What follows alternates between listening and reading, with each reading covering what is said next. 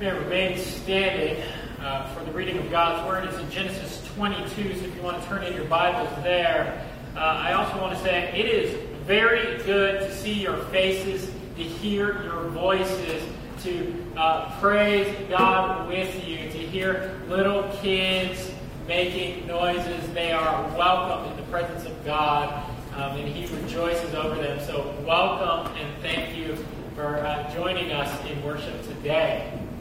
So, Genesis 22, we're continuing in Genesis uh, because the book of Genesis forms and shapes God's people for the mission that they're to live. It is forming their identity, telling them who to be and how to live in the world, that they may be agents of transformation, echoing forth and what the world will be like.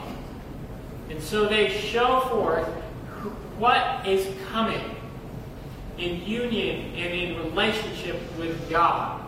So let us read Genesis 22.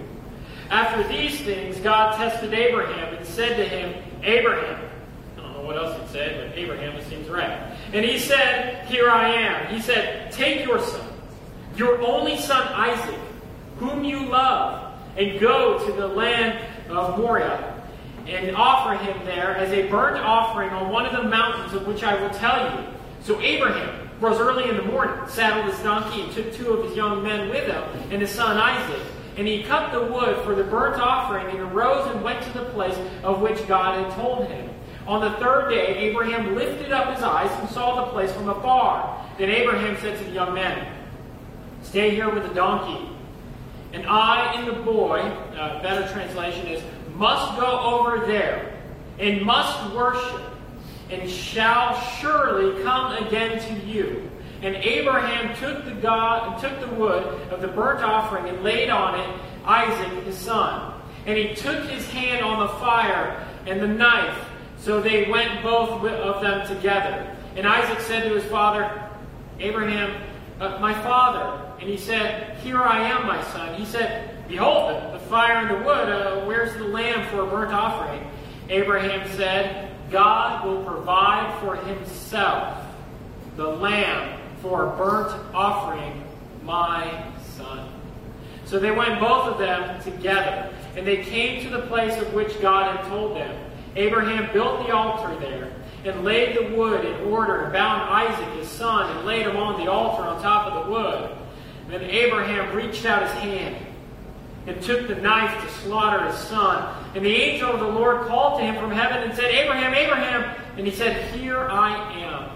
He said, Do not lay your hand on the boy or do anything to him, for now I know that you fear God, seeing you have not withheld your son, your only son, from me.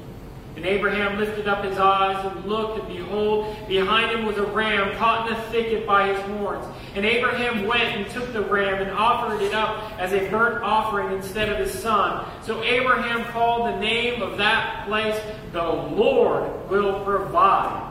As it is said to this day, On the mount of the Lord it shall be provided. And the angel of the Lord called to Abraham a second time from heaven and said, by myself I have sworn, declares the Lord, because you have done this and have not withheld your son, your only son. I will surely bless you and will surely multiply your offspring as the stars of heaven and as the sand on the seashore. And your offspring shall possess the gate of his enemies. And in your offspring shall all the nations of the earth be blessed, because you have obeyed my voice. So Abraham returned to his young men and they arose and went together to Beersheba. And Abraham lived at Beersheba. The word of the Lord. You may be seated. What's in your heart? If I were to shake it around, what would I find? If I were to melt it down, what would be left? Jesus says, out of the overflow of the mouth, the heart speaks. Scripture tells us whatever is the chief object of affection is the God of your heart. And we will give anything to have that God, won't we? And in the moments of testing, whatever we hold, whatever we hold most dear to our hearts is what we will exchange sacrifice for in two.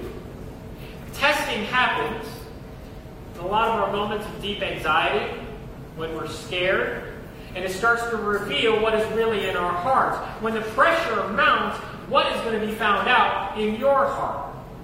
For example, there's this man named Jim. He's a successful engineer. He has worked hard every day of his career, 14 years to be exact. He's loyal to his job. In those 14 years, he has yet to take one, uh, take more than one day off a year.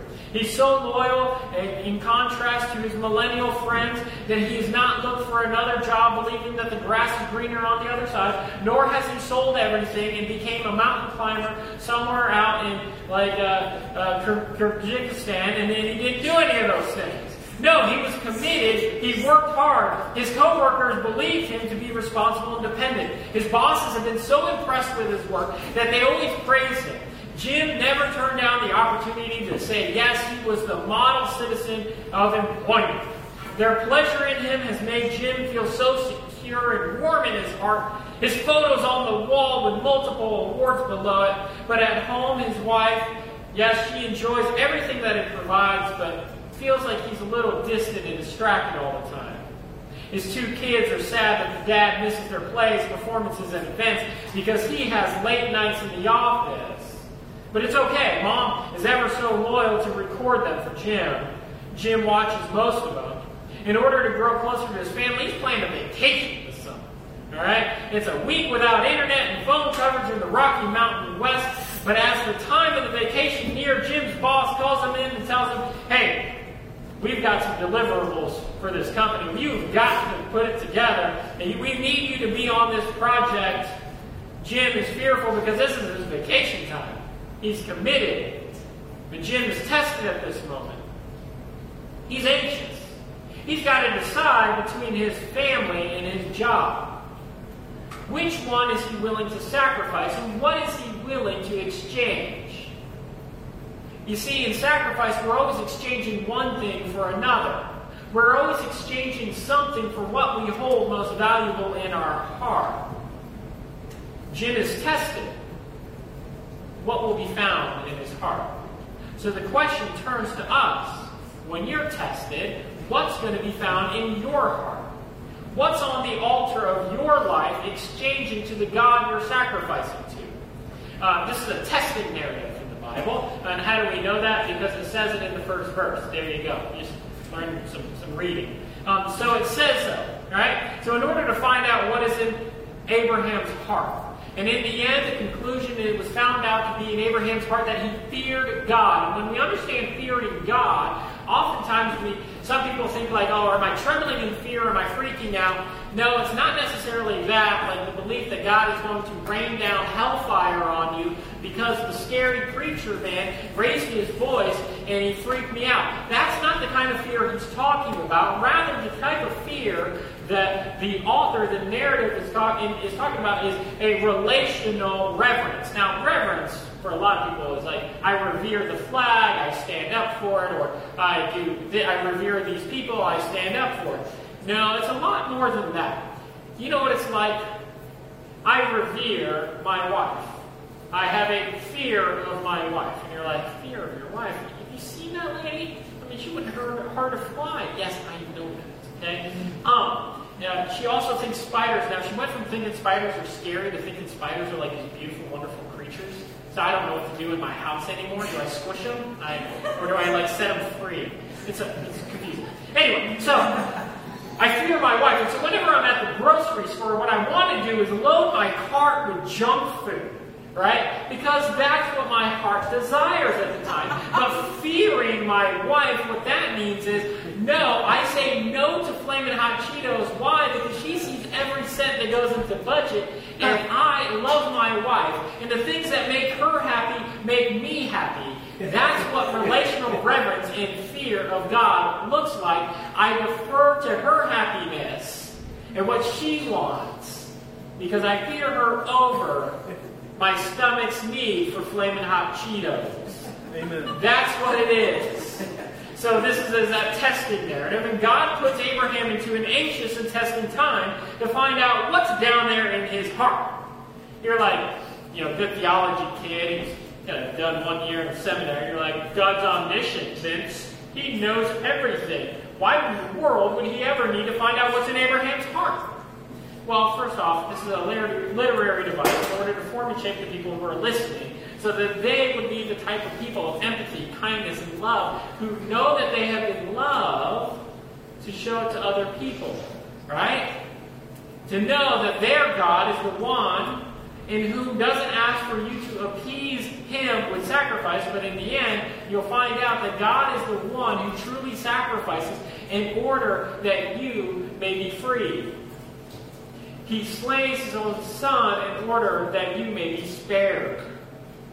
So God has this testing narrative to demonstrate and to show God's people that they will be provided for in their scariest most awful time that they can be people of faith, and that for Abraham, he has shown how strong and how genuine and how much he's matured over the years. This is the concluding uh, narrative and, and uh, gives a summary of his life at the end. This is it for Abraham. And so testing exposes what is in your heart. Now, you're probably wondering, is everything in my life to be interpreted as testing? Uh, no. But all these little tests, start to think about it, all these little things exposes what is most genuine in your heart. It will expose our beliefs as either faithfulness or fraud. You know, so we'll see through two pictures, and the two pictures are what's in Abraham's heart, and then what's in our what's in God's heart. What's in Abraham's heart, and what's in God's heart. So first, what's in Abraham's heart? At the climax of the narrative, we see God declares that he uh, knows that Abraham fears God. Here, fear means, we talked about this, relational reverence or difference to that person. Testing reveals what is truly there. It's like when you test a piece of gold. Uh, girls, if you ever had that weird high school kid get you something, it's like, it's a gold ring, girl. And then you light it, and you want to test how genuine this gold is, you light it on fire. Why? Because if it turns black and crusty, you know it ain't gold, it ain't genuine. And so, what you do is you put it in the fire, you test it in order to see if it glows gold. And so, what is going on is Abraham is being put into the fire to see what happens. And what does this testing look like? Abraham is asked to give what he holds most precious and dear, the promises of God. God had promised him this good stuff, that he would have a son, right? And there it is, Isaac. He's so happy about it. And then he's told, sacrifice him. And if I was Abraham, I'd be like, excuse me, say what? This is so confusing. Like, you promised me a son and everything's going to be great, and then all of a sudden you want me to sacrifice him? You make no sense. And Abraham's like, got it, done, load the donkey. Like, and they're out. And, you know, and you notice in the Hebrew, you notice in the text that it goes one thing after another. It is like there is no tarrying, there's no waiting. He goes for it. And so, what is most valuable, we know it's most valuable to him because the narrator says, Take your son, your only son, Isaac, whom you love. And so he says it like three different ways. This is the most precious thing to you ever. It is like Smeagol looking at the little ring and Tolkien and like. Yes, and so he's looking at Isaac like that, and the narrator says sacrifice it. Why? Because he's willing, he's wanting to know, do you love God for his stuff, or do you love God for God? Are you willing to exchange God's stuff for God himself? There is a beautiful God. Wonderful. and so he's willing to know that. And so he says, Take your son, your only son, sacrifice him, in order that we may find out when it gets tough, what do you really love? God's stuff, his blessings, or God? We like God's blessings, but do we fear God? We like comfort, but are we willing to be made uncomfortable to love our neighbors? Oh, we like peace, but are we willing to call out injustice? We like the feeling of religion, but are we willing to love our enemies? We like equality, but are we willing to sacrifice our privilege? We like acceptance, but are we willing to betray our tribalism? We like grace, but are we willing to be changed by that same grace? Notice that in the text, in the end, it says that they were to be a blessing to all nations. Later on in the Greek, it would be ethne, ethnic groups. They were to be a blessing to all nations. And so it's to form and shape these people that want who want God Himself and would bless image bearers made in His image. But here we are. We're challenged. What will you exchange? Will you exchange the good things for that thing that we hold most, most dear? Whatever we hold most dear is our God. What Abraham is challenged to do is give up what he holds most dear for what should be most ultimate. And what's been revealed in our hearts and our society lately? You know, Big Rona exposed our uh, gods of consumerism. It exposed our individuality, our learning for our yearning for freedom. So every time that the government says, eh, "You should probably stay home. You should probably wear a mask. You should probably uh, not do this or that," and you're like, Argh! "There's part of me I was like, I want to go to the grocery store twice a day now, you know." But I had a fear for my wife. I said no, and so, but there's no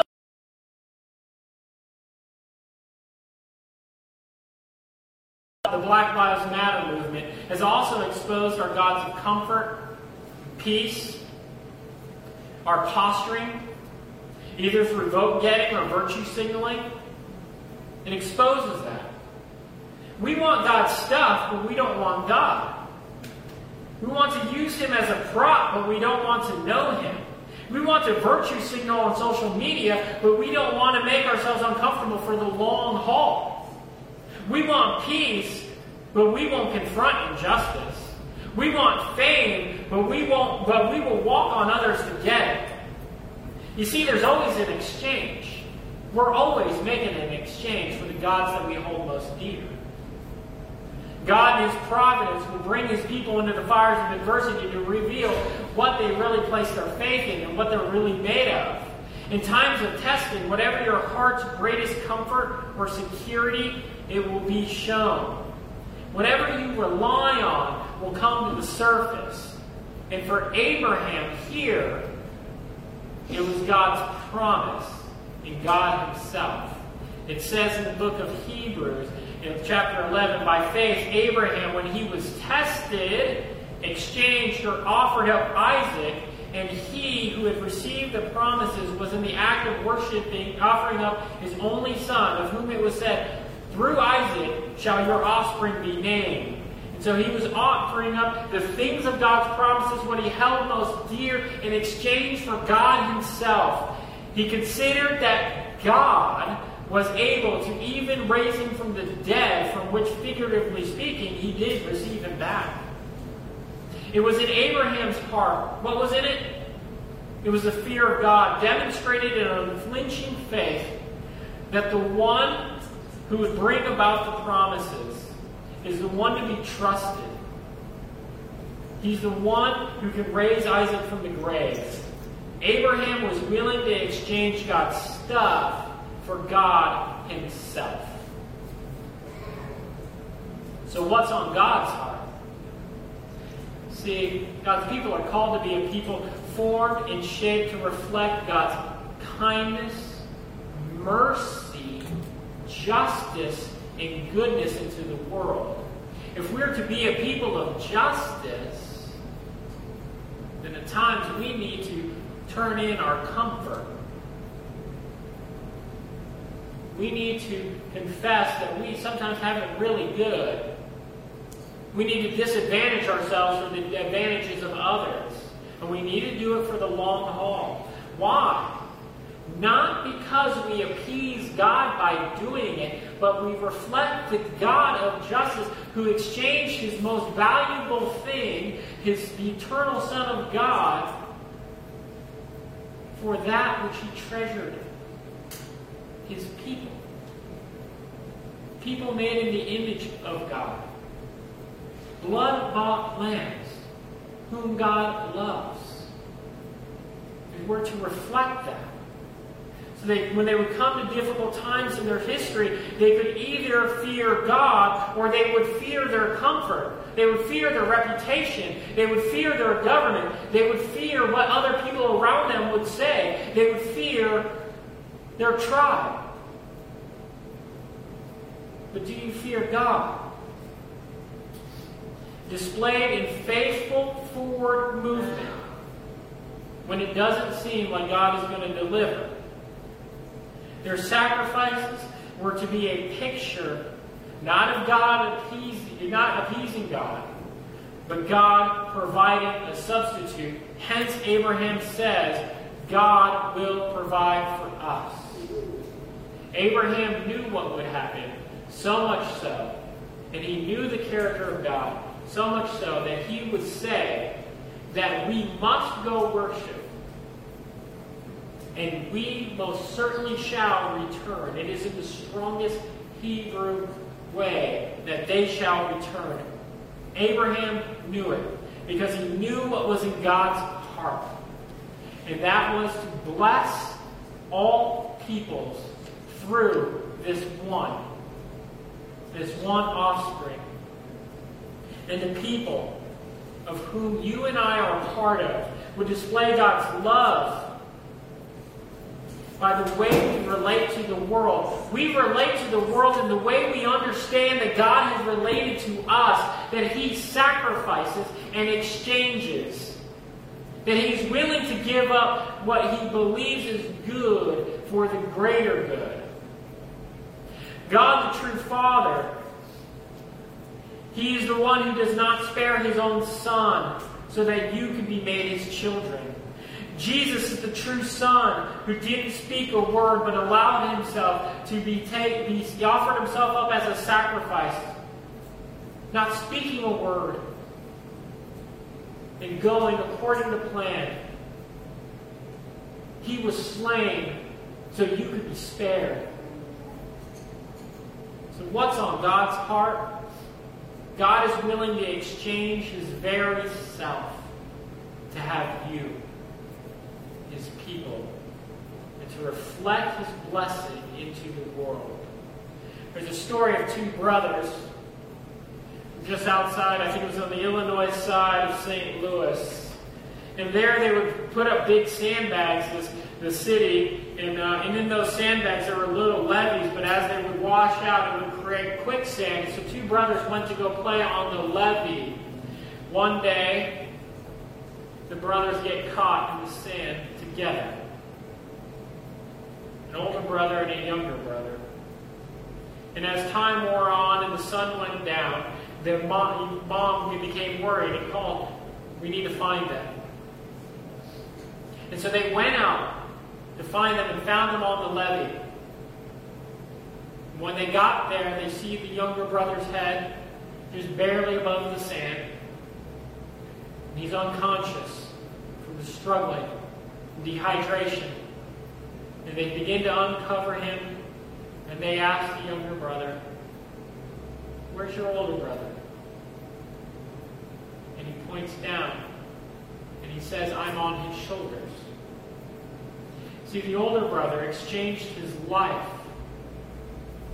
because he saw value in his younger brother, because he loved him we will exchange for whatever we love most. And we stand on the shoulders of our true older brother, Jesus Christ,